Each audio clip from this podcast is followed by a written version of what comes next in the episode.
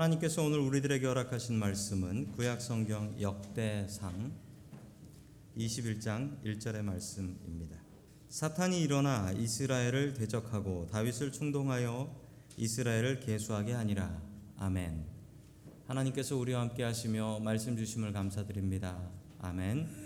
자, 우리 옆에 계신 분들과 인사 나누겠습니다. 반갑습니다.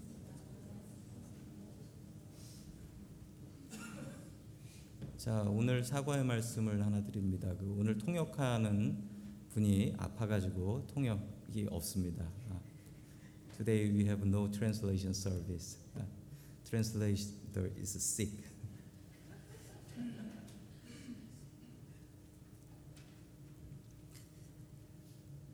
어느 성가대가 있었는데 성가대에 아주 목소리가 튀는 목소리가 튀는 남자 집사님이 계셨습니다. 성가대 지휘자를 비롯하여 몇 분이 목사님에게 찾아와서 목사님 어느 집사님 때문에 정말 성가대 못 하겠어요라고 불평을 했습니다. 그러면서 우리는 얘기를 못 하겠으니 목사님이 그분에게 가셔서 그분을 만나서 아, 집사님은 성가대가 은사가 아닌 것 같으니 다른 봉사를 좀 해보시지요라고 좀 얘기해 달라는 것이었습니다. 뭐 얼마나 어려운 얘기입니까? 자, 그래서 이 목사님께서 어, 집사님을 찾아가서 집사님께 얘기했습니다. 집사님, 다섯 명이나 찾아와 가지고 집사님이 성가대를 좀 안 하고 다른 걸 했으면 좋겠다라고 이야기하는데 이걸 어떻게 할까요? 라고 얘기를 했습니다. 자, 그러자 뭐 이 얘기를 듣고 기분 좋을 사람이 어디 있겠습니까? 이 집사님이 너무 화가 나 가지고 이렇게 얘기했습니다. 목사님, 겨우 다섯 명이 얘기하는 소리에 이렇게 흔들리시면 어떻게 합니까? 제가 아는 사람 중에 50명이나 목사님이 설교를 못 한다고 하는 사람이 있는데 저는 그걸 참았습니다. 목사님께서 사임하시기 전에 저는 절대로 성가대를 그만둘 수 없습니다. 라고 얘기하더래요. 여러분 숫자는 사람을 교만하게 합니다. 5대 50이네요.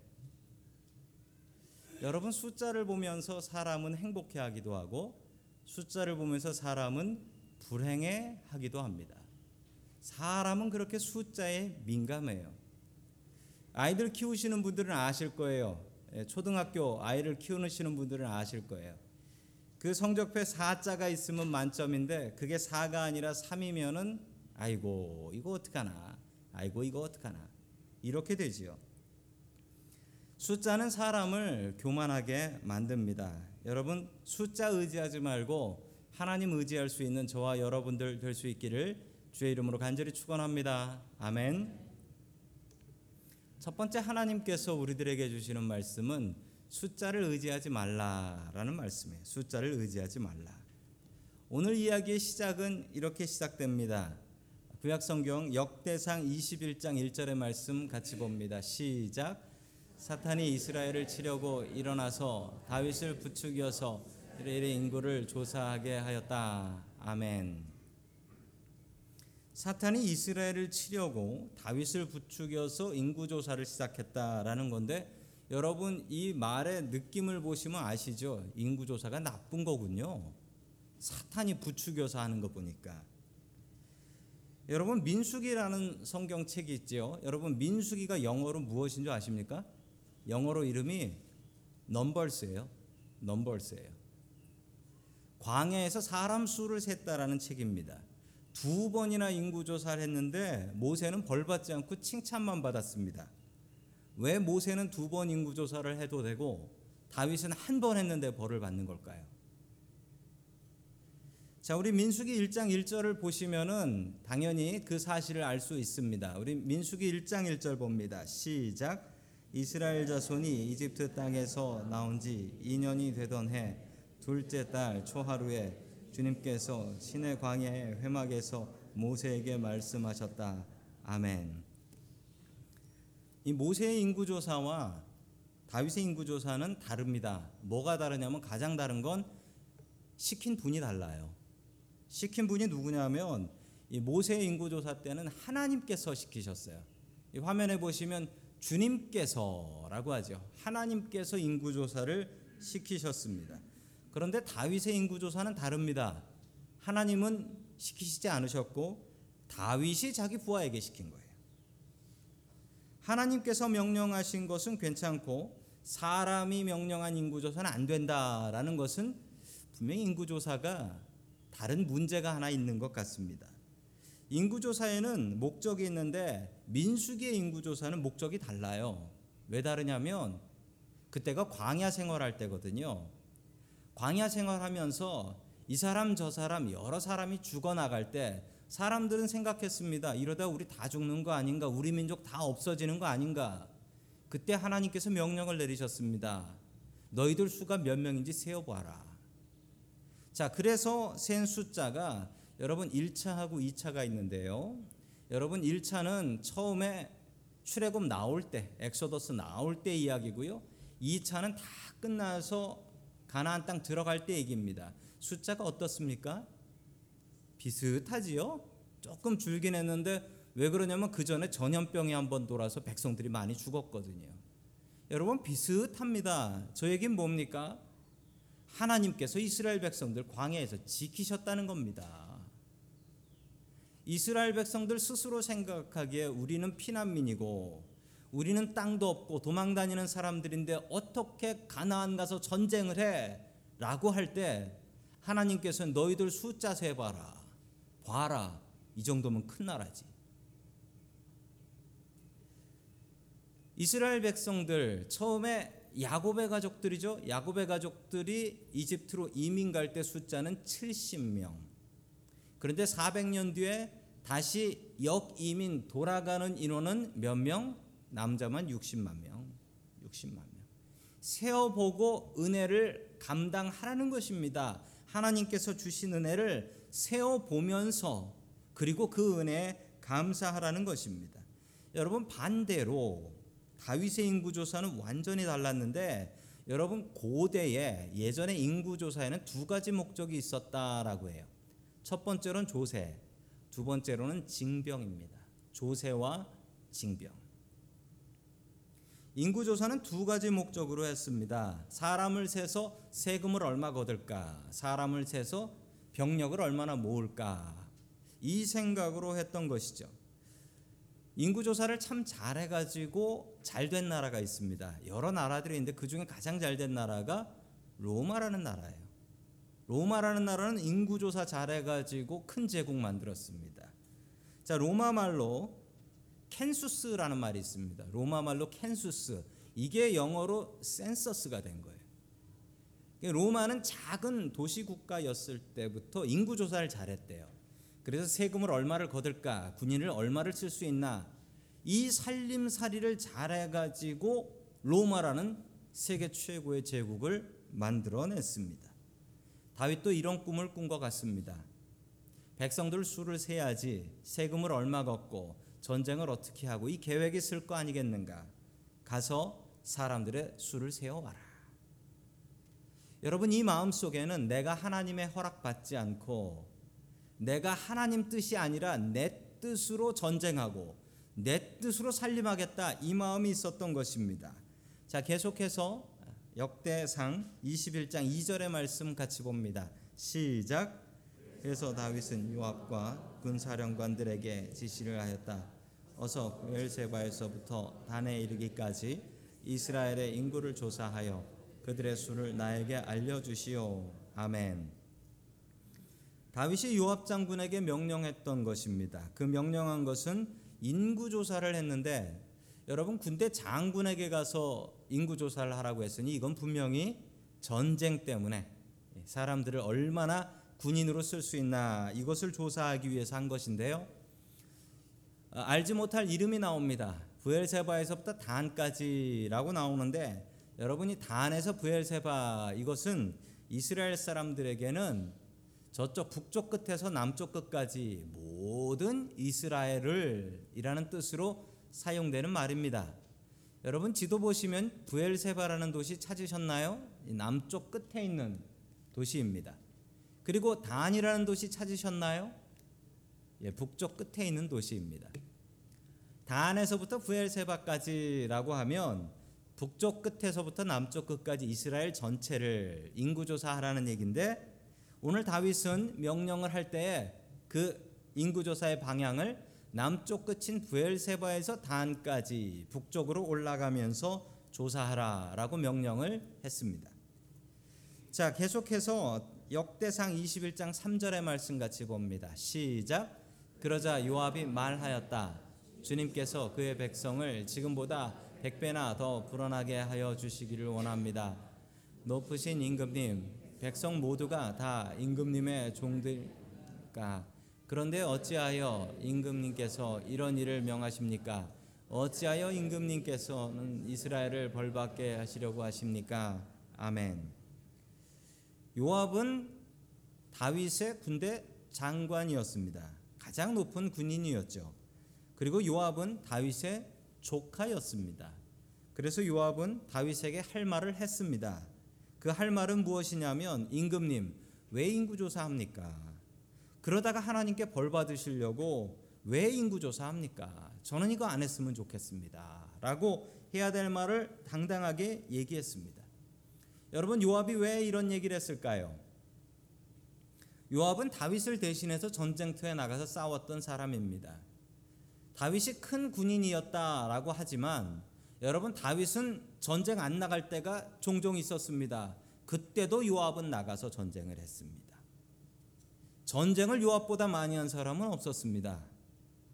여러분 이 요압이 전쟁을 할 때 깨닫고 안 것이 있었는데 그 사실은 이것이었습니다.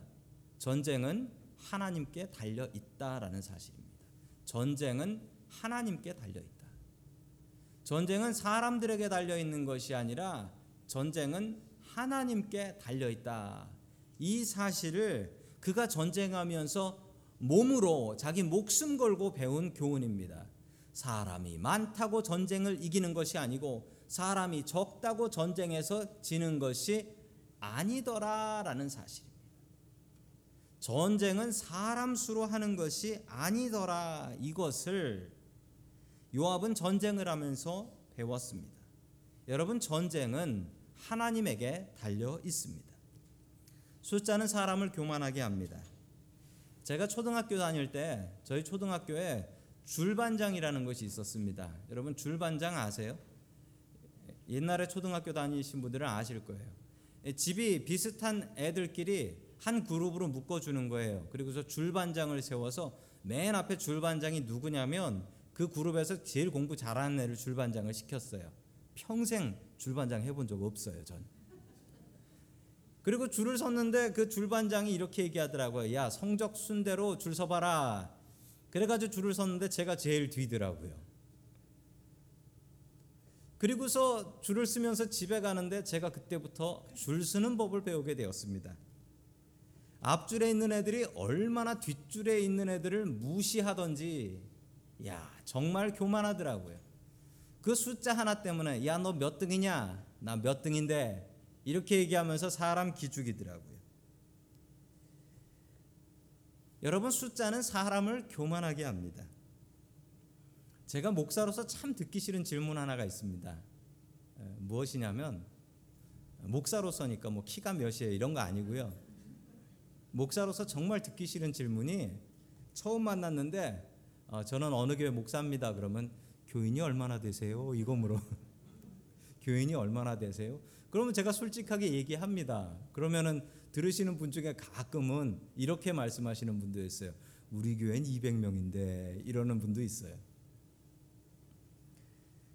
예, 작은 교회라고 작은 목사 취급하는 뭐 키 작은 건 인정하지만 작은 교회라고 작은 믿음이다라고 생각하는 건 잘못된 생각이고 여러분 큰 교회라고 큰 믿음이라고 생각하는 것도 큰 착각입니다. 여러분 믿음은 나와 하나님의 관계지 교회 규모는 아니거든요. 그렇게 생각하자면 여러분 예수님의 목회는 어떠했습니까? 예수님 교인 몇 명이었나요? 늘 모이는 교인 12명. 그 중에 하나는 스승 배신하고 자살한 가론 유다. 여러분 그렇게 따지면 예수님의 목회는 개척교회도 개척교회 그렇게 안 되는 교회일 수 없었다는 거지요. 여러분 예수님께 예수님 목회 실패하셨네요 라고 얘기하시겠습니까? 여러분 숫자는 사람을 교만하게 합니다. 중요한 것은 숫자가 아니라 내가 바른 크리스찬으로 살아가는 것 아니겠습니까? 목숨 바쳐 믿음을 지켰던 초대교회를 생각해 보십시오. 초대교회라고 하는 처음 교회, 뭐 데살로니가 교회, 에베소 교회 이런 교회들 여러분 교인 얼마나 됐는 줄 아십니까? 그때 그 교회 교인들이 열댓 명도 안 됐대요. 왜냐하면 어느 집 가정집에 몰래 모여서 드렸던 예배였기 때문에 교인이 모일 수가 없었대요. 그럼에도 불구하고 목숨 지키고 목숨을 다하여서 주님의 말씀을 지켰던 사람들 그 사람들의 믿음을 보고 당신들 믿음 별거 아니요라고 이야기하실 수 있겠습니까? 여러분 숫자는 사람을 교만하게 합니다. 숫자라는 병에 들지 마십시오. 숫자는 사람을 우쭐하게 만들기도 하고 숫자는 사람의 길을 죽여놓기도 합니다. 여러분 장사하시는 분들은 아실 겁니다. 장사하는 사람의 기쁨은 무엇입니까? 장사하는 사람의 기쁨은 장사 다 마치고 돈통 새는 기, 그때 이 기쁨이 온다. 여러분 장사하시는 분들은 아실 거예요. 요즘 말로는 크레딧 카드를 많이 쓰기 때문에 마감할 때 맨 마지막 마감 크레딧 카드에 오늘 얼마 팔렸나를 찍어 보는 순간 기쁨과 슬픔이 교차하지요. 예. 거기에 액수가 많이 찍혀 숫자가 많이 찍혀 있으면 야 장사 잘 됐네라고 하며 집에 가서 두 발 뻗고 자고 그리고 거기에 숫자가 작으면 요즘 불경기냐 왜 이렇게 장사가 안 돼라고 하며 집에 가서도 근심 어리게 잡니다. 무엇 때문에? 거기 있는 숫자 때문에. 숫자 때문에. 여러분 아이들 키우시는 분들은 아실 겁니다. 성적표에 있는 숫자. 그 숫자를 갖고 아이들을 판단합니다. 그렇지요? 그 숫자를 보면서 그 숫자가 많이 찍혀 있으면 4점 가까이 찍혀 있으면 야, 내 자식이 학교에서 잘하고 있구나라고 생각하고 거기에 3이나 2자가 보이면은 야, 이게 내 자식이 학교 가서 땡땡이 치고 놀기나 하는구나. 이 생각하지요? 여러분 그 숫자가 내 자식이 건강하게 잘 자란다는 숫자입니까? 그건 내 욕심이지. 그 숫자가 높으면 아이가 믿음으로 잘 자라고 하나님의 사람으로 잘 자라는 겁니까?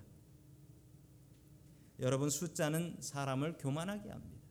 다윗은 숫자를 셌습니다. 그리고 나름대로 생각하기에 이 정도면 내가 저 나라랑도 전쟁할 수 있고 이 나라랑도 전쟁할 수 있겠네. 이 마음을 품었을 것입니다. 여러분 그 교만한 마음을 하나님께서는 벌 주셨습니다. 여러분은 어떤 숫자를 의지하고 사십니까? 여러분 그 숫자를 의지하지 말고 하나님을 의지하는 저와 여러분들 될 수 있기를 주님의 이름으로 간절히 축원합니다. 아멘. 두 번째 마지막으로 하나님께서 우리들에게 주시는 말씀은 예배는 복원력이다라는 말씀입니다. 여러분 우리의 마음이 심각하게 괴로울 때 예배는 우리에게 희망을 줍니다. 우리의 삶이 심각하게 무너졌을 때 예배는 우리를 다시 일어서게 합니다. 예배는 그런 힘이 있습니다. 하나님께서 다윗이 인구조사한 것에 크게 노하셨고 그 벌로 이스라엘 백성들 7만 명을 전염병으로 죽이게 하십니다.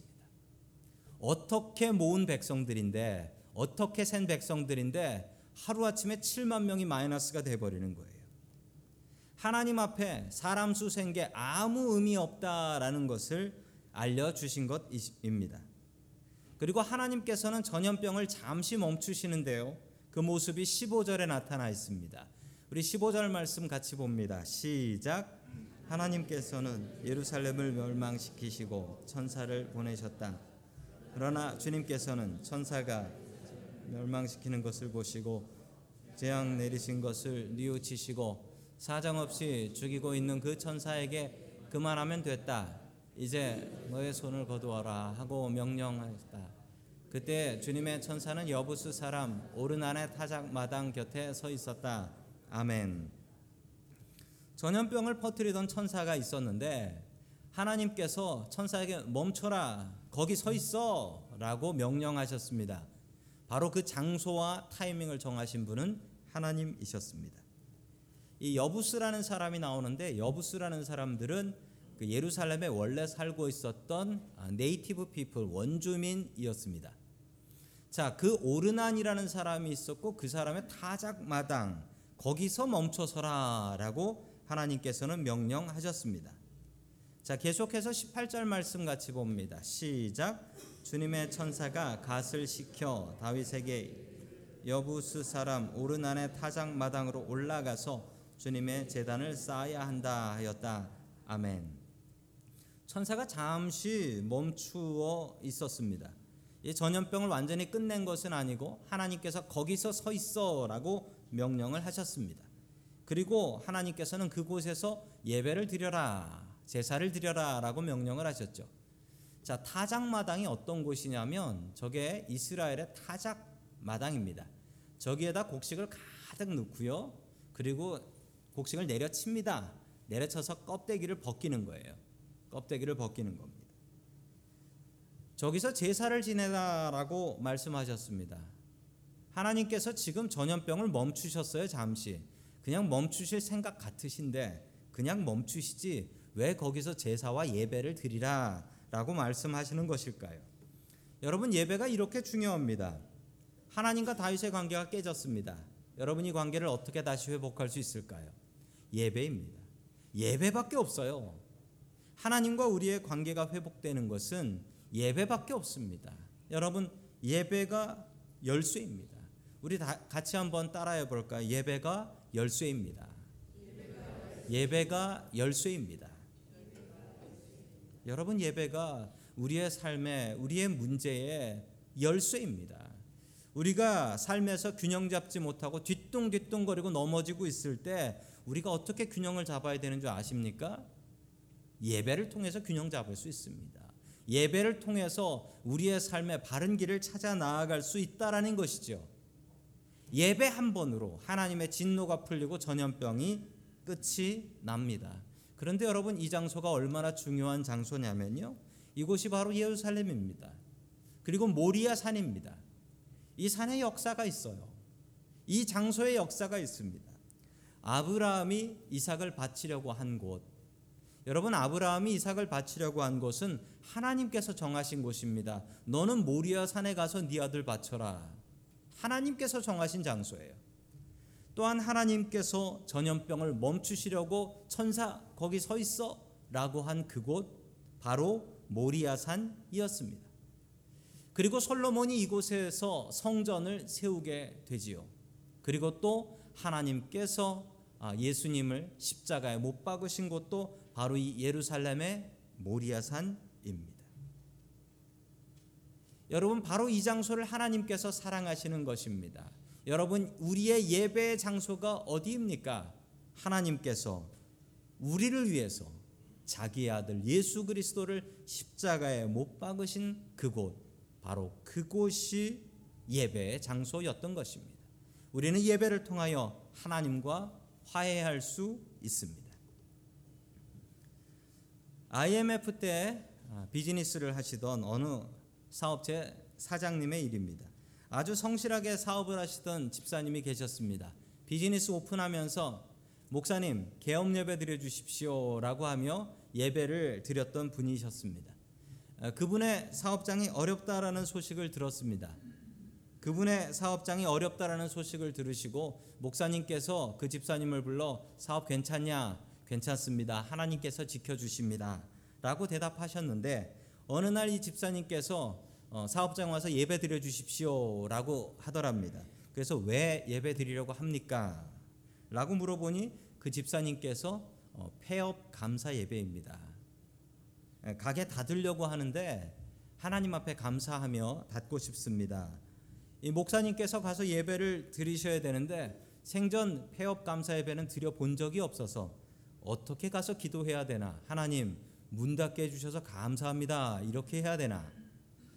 고민 고민하며 가서 폐업 감사 예배를 드리며 지금까지 지켜주신 하나님 감사합니다. 문 닫게 해주셔서 감사합니다. 이렇게 예배를 드리고 왔더랍니다. 몇 년 뒤에, 몇 년 뒤에 그 집사님에게 소식이 왔는데 그 집사님께서 더 큰 비즈니스를 오픈하셨다라는 얘기를 들었습니다. 그 집사님께 축하를 드리며 목사님께서 물어보셨답니다. 어떻게 이렇게 빠른 시간 동안 다시 비즈니스를 크게 열 수 있었습니까? 라고 했더니 그 집사님께서 이렇게 말씀하시랍니다. 폐업 감사 예배가 비결이었습니다. 저라고 문 닫는 게 기뻤겠습니까? 망하는 게 기쁜 사람이 어디 있겠습니까?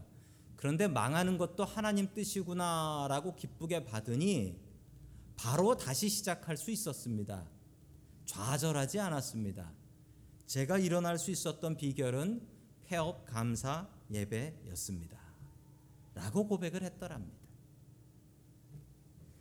여러분 배가 침몰하는 이유가 있습니다. 배가 침몰하는 이유는 짐을 많이 실으면 침몰하지요. 그런데 그거보다 더 중요한 것은 배가 뒤집어지려고 할 때 배를 복원시켜주는 힘이 있어야 됩니다. 그 복원력이라고 하는데 이 복원력이 부족하면 배는 침몰합니다.